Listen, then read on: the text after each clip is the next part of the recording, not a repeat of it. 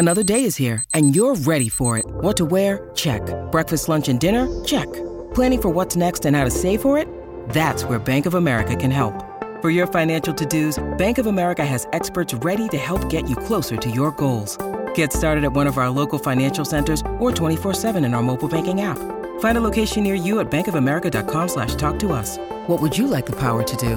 Mobile banking requires downloading the app and is only available for select devices. Message and data rates may apply. Bank of America and a member FDIC. When you need mealtime inspiration, it's worth shopping Kroger, where you'll find over 30,000 mouthwatering choices that excite your inner foodie. And no matter what tasty choice you make, you'll enjoy our everyday low prices, plus extra ways to save, like digital coupons worth over $600 each week. You can also save up to $1 off per gallon at the pump with fuel points. More savings and more inspiring flavors make shopping Kroger worth it every time. Kroger, fresh for everyone. Fuel restrictions apply. Running the option on first down. Hagan has it. He has room. He's got one man to beat. Now he pitches to Flannigan, and he may take it all the way. Flannigan's in for the touchdown. McKinley Wright from the logo. Oh, got it. Oh, McKinley Wright.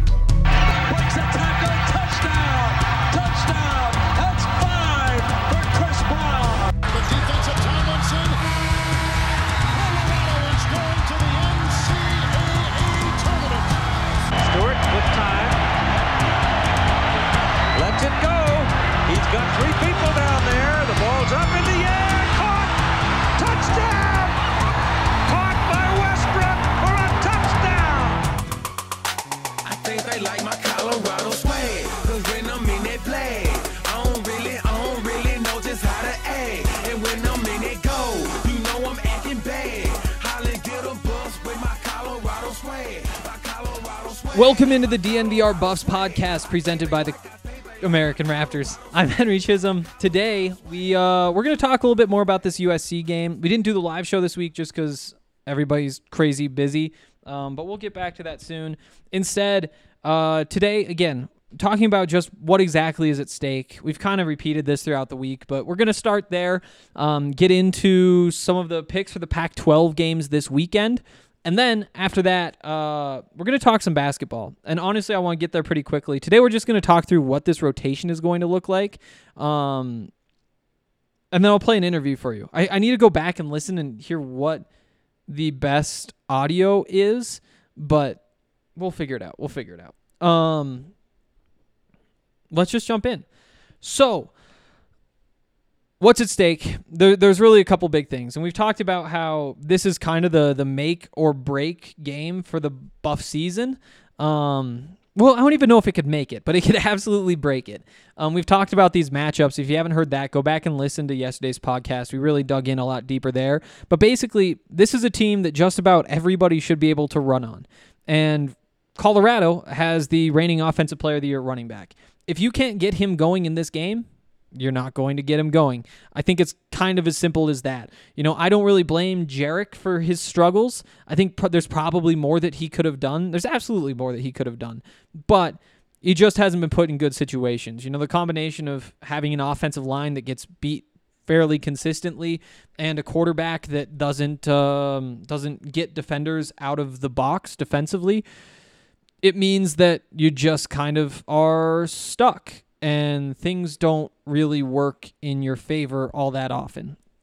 So again, there's there's a path to winning and I think that the path to winning lines up pretty well with how Colorado should be able to win games, you know, by running the football. And again, that's why this game just sets up perfectly for Colorado. And if you can't get this one, and you do still get Arizona, but the rest of them you're you're probably underdogs. Um, just because the the way that this plays to the Buff strengths. Um, you've also got on the other side of the ball. I mean, you you look at the USC offense. First of all, when they run the ball, the only time they've really had any success is right up the middle. They haven't done well running the ball off the tackles. And obviously that lines up with Colorado's strengths again with Nate Landman right in the middle. And more than anything, they've just kind of struggled to run the ball. They throw the ball a lot.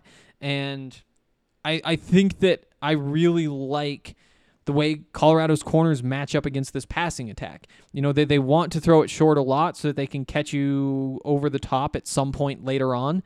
And, you know, Mekhi Blackmon, his closing speed, his burst, if they try to throw those short passes on him, he's going to be able to break on the ball and make a play on it. So I really like that part. On top of that, um, when it comes to the deep balls, I mean, that is kind of what scares you with this USC team, um, especially because, you know, Mekhi Blackmon, Christian Gonzalez, they're, they're smart players. They do their homework, and that means they're going to be able to, to time some routes and get their hands on some balls. It also means that if they're being that aggressive, they might get beat over the top. Um, and and if that happens a couple of times, that can be the difference in a game like this. You know, there's there's obviously a world where USC is able to just put up really big numbers and, and things go well for them, and the CU offense struggles and turns the ball over a lot, and you're looking at another game that, you know, looks like 35-13 or 30 to 0 like the last couple have been. But I also think that the the real chance for the Buffs obviously is is to just keep USC from scoring and you can't give them cheap points if that's the plan. You know, this this isn't I mean, this isn't Oregon or Arizona State for example. Arizona State a team that can put up points on just about anybody and if you give up some easy ones, you can claw your way right back in. We haven't seen that from Colorado. And they've had opportunities to try to claw themselves back into games, but you know, we'll we'll see what happens. And uh, just because Colorado's able to keep it close, if they do, doesn't necessarily mean that this is a good football team. But again, we'll just see what happens. Um, you got to get this one, otherwise you're sitting at one and four. And like we talked about, what's on the line this week? Your chance at a Pac-12 South title is, I mean, literally on the line. If you lose this game, you can basically say, like, it, it's not mathematically impossible, but it's pretty close. Um, and when it comes to bowl eligibility, you've still obviously got three more losses. That third loss would be the one that um, means you're you're out of it, but you're asking a lot if you're expecting to go five and one the rest of the way. Five and two, sorry, the rest of the way. Um, and that's why it's such a big game. Um, also, what's on the line for Darrin Chiaverini? Um, you uh, he needs to put points on the board, otherwise he's gonna potentially be gone before the Buffs have another practice, and it sucks. It, it really sucks, but it's where we are at this point this is kind of his last chance to to try to win some fans back. Um, because after this, who knows what's going to happen. But um, those are obviously the big ones. And then the the last one, who I think has some stakes in this game, we're going KD Nixon. Uh, it's going to be fun to see him back. Um, he I, he's kind of an interesting figure for Buffs fans. Um, because obviously there's there's some really great memories with him. With the flea flicker against Nebraska being number one on that list, probably in a landslide. Um, but you know he, he put up 1250 yards. He put up uh, over 100 catches. He scored a bunch of touchdowns, and uh, it's it's weird seeing him play for another team. Um, and it will be weird because you think about what this season would look like for him if he was at Colorado, you know, having a senior day and that sort of thing. Um, but here's why it's such a big game because it's kind of a big game for him on a couple of levels. The first, obviously, is that he wants to outshine his former teammates. I think that that's pretty obvious. Um, and when you know KD Nixon's personality, it becomes even more obvious. So there's that going on. There's also the fact that he has like two catches for 29 yards or something like that this season. Um, he's he's been returning some punts for him, but if if he's going to break into this rotation for USC in his last year in college, I think they're going to give him an opportunity because this is his former team, and I think that uh, he needs to capitalize on that. Otherwise, it, it might just disappear. Um, Okay, so the, we flew through that, which was the goal. now we uh, get into just some of these betting lines in the Pac-12. We're gonna make some picks here. Might as well start with uh, Colorado USC. Um, looks like it's an eight and a half spread or eight and a half point spread at this point in favor of USC. I'm going to take it. I think that again, I, I do think that there's a real path for Colorado to to do something in this game. But, you know, we've seen the struggles. Every single team in the Pac 12 has averaged at least 200 passing yards per game this season, except for Colorado, and Colorado has 85. You know, and, and until they show something, I just can't bet on them. Um, and so you, I'm, I'm taking USC minus eight and a half. And I wish I didn't have to, but I do feel like, you know, until they show something, it's just what you have to do. Got Oregon at Stanford. Um, Oregon, number three in the country. They're uh, they're really really good. They're favored by eight points. This is a tough one, but I'm going to take them to cover it. Um, and maybe this is me being a little bit of a Pac-12 homer, um, but but I do think obviously what's best for the conference is getting Oregon into the college football playoff, and I think that th- at this point I think that that is what's going to happen, and because of that I think that they should be able to beat the Stanford team by more than eight points. You know, you you look at the strength for Stanford and it's ground and pound, being strong up front defensively. And I think that Oregon's a team that, first of all, has the offensive firepower to, to get away from Stanford and get them out of that style of play. But also, I think that they're big enough and strong enough that they can just go toe to toe and beat Stanford at what Stanford wants to do. Uh, for those reasons, I'm taking Oregon uh, to cover that uh, eight point spread. From there, Washington State at Cal. Um, Cal favored by seven and a half. Mm, this is a tough one. Um, honestly, I don't really love either of these teams. Um, I think I mean we've talked about the the struggles for USC. Well, Washington State lost 45-14 to USC, which sometimes the talent just clicks, I guess, and it was a new coach game and all that kind of stuff. Um, but it's not a good look. And to lose to that Utah team last week, it's it's it's gross. Um, so that's where I'm at with them. And then again, not all that impressed with Cal either. Um, and because of that, I'm just going to take Washington State plus seven and a half. Um, I think I think that this is a, a much closer game. It's it, sh- it should be probably a pretty even match. Ah, you gotta give Cal just a little bit of a bump, but not by much. And the home field advantage is worth a little bit more. But if you're looking for value, I think the value is on Washington State to keep it within a touchdown. Next up, uh, we got what two left? Washington at Oregon State. Oregon State favored by one and a half. Uh, coming off a big win against USC, haven't really played anybody else this year. You know what? I'm going Washington here. Um, I think that this is a game where it's it's just time for for Oregon State to lose. You know, um, that's the way the Pac-12 works.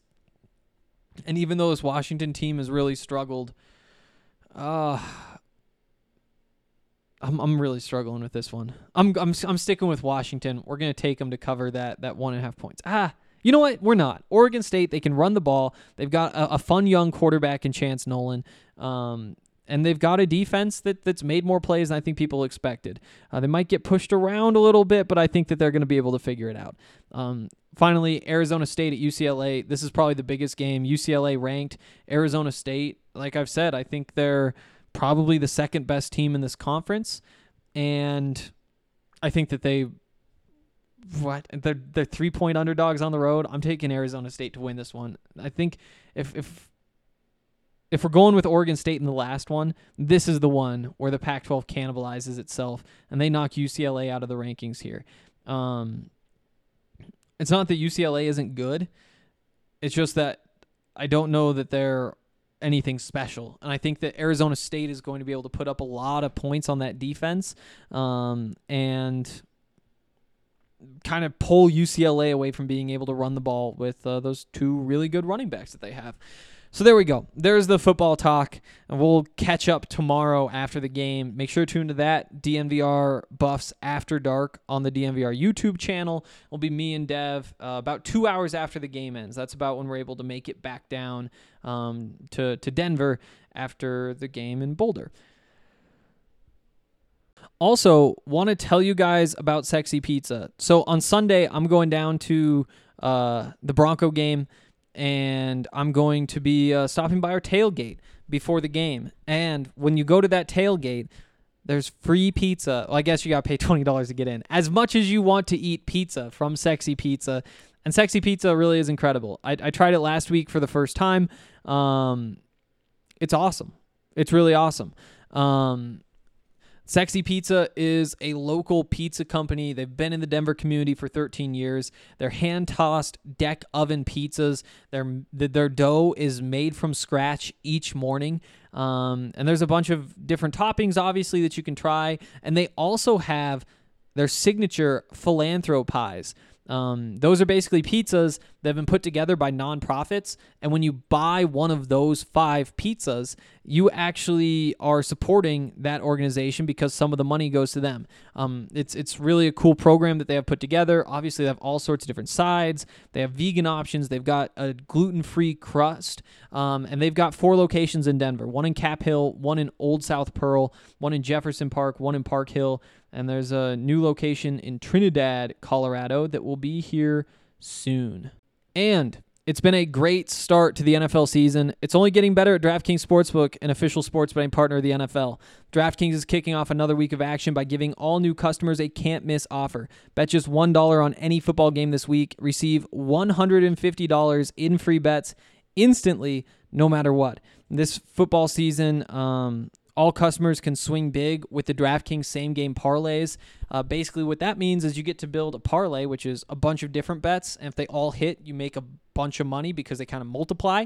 Uh, but you can do that with a bunch of things in the same game. So if you're watching the Bronco game, for example, and you want to get Teddy Bridgewater to throw two touchdowns, Melvin Gordon to, to run for 50 yards. You can combine all those different things, and the payouts are massive. Plus, they are giving out same game parlay insurance, which means that you'll be credited up to $25 even if your bet loses. So if you build one for $10 and it pays out $400 if it hits, um, well, odds are it isn't going to hit. And if it doesn't, you get your $10 back. And they've been doing that once a week. It's a great deal. Um, and if you download the DraftKings Sportsbook app now, you use the promo code DNVR t- uh, to sign up, you'll get $150 in free bets instantly when you place a $1 bet on any football game. That's promo code DNVR to get $150 in free bets instantly this week at DraftKings Sportsbook. Uh, must be 21 or older, Colorado only, new customers only. Restrictions apply. Uh, see DraftKings.com slash sportsbook for details. Gambling problem? Call 1 800 522 4700. All right, let's get into some basketball talk before we get out of here. Um, today we're just going to build this rotation, and I'm not going to dilly dally too much. Um, but you know, I think it's just good to get on the same page here before we get into you know the the actual season, which is right around the corner. Um, I wrote all about here's here's a cool thing that happened. Um, McKinley Wright was back in town for the Minnesota game, and he spent a bunch of time uh, with the basketball team, um, including with KJ Simpson. Took him to the side, um, talked to him a bunch. They they talked on the phone before quite a bit, but they hadn't talked in person ever. Uh, KJ said it was super beneficial doing that kind of stuff. I wrote a whole story about all of that. Um, you can read that on the website. Uh, but one of the other things I did for that story is I went through and just counted all of the minutes that the Buffs lost last year, and I think it was 3,440 minutes, something like that. And it worked out to be 54% of the minutes played last year um, came from players who are no longer on the roster. Obviously, you've got McKinley Wright, D'Shawn Schwartz, and Dallas Walton who are gone. Uh, those are the three starters. Um, and then you've got two bench guys, Jeriah Horne, who was basically a starter based on how much he played, and uh, Maddox Daniels, who also played almost like 20 minutes a game um, and played in every game this last season. So there's going to be a lot of turnover, but I have a decent idea what this team is going to look like. And it's what we're going to work off of going forward. here's what it looks like. So I think there's four guys who are basically locks. Um, three of them for sure. Evan Battey's going to start. Jabari Walker is going to start, and Elijah Parquet wants to start. Um, those three are they're they're proven. Um, two of them were starters before, um, and Jabari obviously is ready for that role. So you've got those three, and I'm going to throw Keyshawn Barthelemy in as a must start as well. Um, he's he's kind of the, I mean, he, he played last year. He was the number two point guard last year. He looked rough at points. He had some flashes, and Tad has been saying that he thinks that Keyshawn is ready for like a breakout year here. Um, in talking to him myself and watching these first couple practices, I agree. Um, I, I think that he is ready. And the reason why I'm ready to say he's a lock to be a starter is just that I don't think that KJ Simpson jumps him. I don't think Julian Hammond jumps him. Um, I think there's a chance that like KJ also starts, um, but I don't think that he starts and Keyshawn doesn't. Uh, so so those are the four guys who I have locked in: um, Evan, Jabari, Parquet, and Keyshawn. I'm giving that last starting spot to Tristan Da Silva. He's he's a big wing. He can knock down shots, um, and he's just a reliable piece to put out there at this point. I think you put him at the three, Jabari at the four, Evan at the five. You're maybe a little bit strong, but Evan's or, or a little bit small, but Evan's so strong in the post that I don't think you worry about it too much. Um, that's what I've got with Da Silva being maybe the the toughest decision. Um, about whether he's going to be in or not. Um, I, I, think that there's a chance that it's Lawson Lovering, especially by the end of the year. I think that you have Lawson Lovering at center. You bump Evan down to the four, Jabari down to the three. Then all of a sudden you've got a pretty big lineup that should be really good defensively. Um, and that's got to be appealing, right? Um, when you can have a size mismatch, it's kind of tough to pass that up. Um, and there's a chance that he starts right out the gate. We'll, we'll just see. Um, KJ Simpson, he's another one who I think is going to have a huge role this year. I just don't know if it's whether if, if it's as a starter. I think he probably starts some games at, at various points. Um, I know that Tad thinks that KJ and Keyshawn can play together. Um, he he did say it's like a three headed monster with those two and Julian Hammond. So there you go. Um, and then with uh, from there it's tough. From there it's tough. Um, Nique Clifford, Luke O'Brien. That's kind of where I look next. So again, off the bench so far, we've got KJ Simpson, we've got Lawson Lovering. Um, I think that up next is Nique Clifford or Luke O'Brien, and they're really competing for that spot. Um, I think Luke O'Brien probably has the easier path, just because he's you put him at the three, and you probably like that um, better than basically anybody else at that spot with the the injuries to, I guess the injury of Quincy Allen more than anything. Um, and Luke O'Brien, I mean, both of those guys, I think, are ready to take the next step. Um, and from there, Julian Hammond kind of rounds things out. That that tenth guy in the rotation. Again, it's going to be a three-headed monster at point guard. They're all going to get their minutes, and they're going to figure out who pops. Um, so that's what I'm looking at there, and uh, we're gonna wrap things up. This is a short one. Here's a uh, our our guy. Um, which one did I decide? Oh, I decided Keyshawn's a good one. So so here's here's uh my conversation with Keyshawn Barthelemy from a couple days ago. Uh, so you you did make 35? Yeah. You get the green light then? Is that what that means? Yeah, we have to get seven of those. Oh, to be able to shoot open shots. Okay. Um, how's practice? It's good, man. We compete out there. That's, that's the best part of the year, man. It's the, the funnest part of the year. We get to compete against each other, get to know how to play with each other. So it's good. It's a lot different team than last year. It's super young. What's that like for you? Uh, I mean, it's a new team. I mean, it's just got to get chemistry, young or not. It's just chemistry and being able to defend. At, at this level, defense going to win this championship. So that's what it's all about, man. That's all it is. Um, obviously, Kin is gone. Yeah. You have to pick up a lot of Right. the slack there. Right. Uh, is, is that a, a challenge for you? Uh, no, it's no pressure, man. At the end of the day, it's basketball.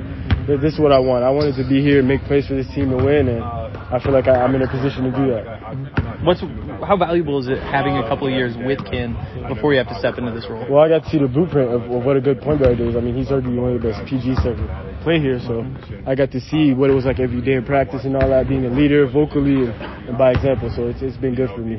Yeah. And- Now that now that that is your role in practice, like I mean, only two days in, but does it does it come naturally to you?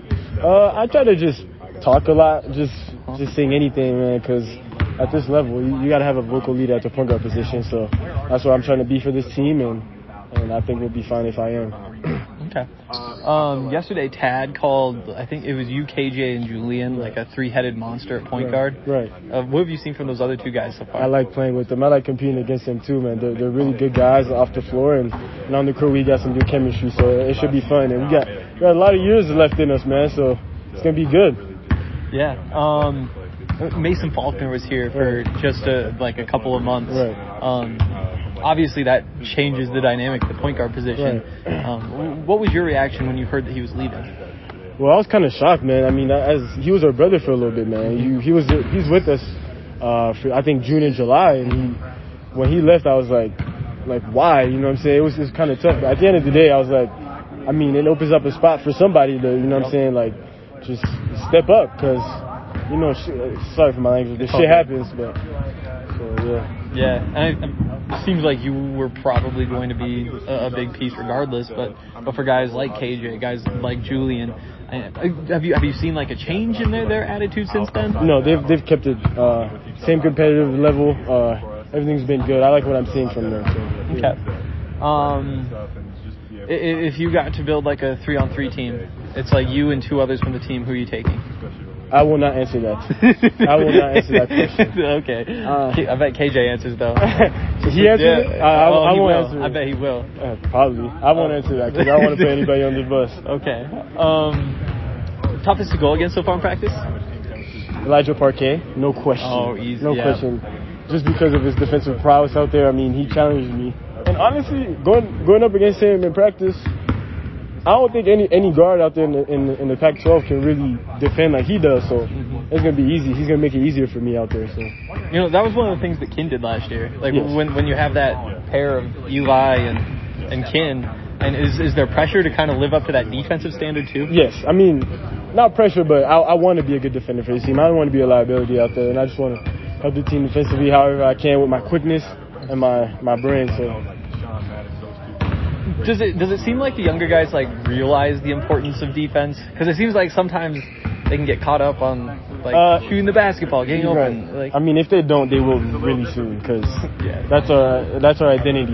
So Okay. if they don't, I, I, I'm I'm pretty sure they do. But if they don't, they will pretty soon. okay, awesome. That's all I got for you. Thanks, man.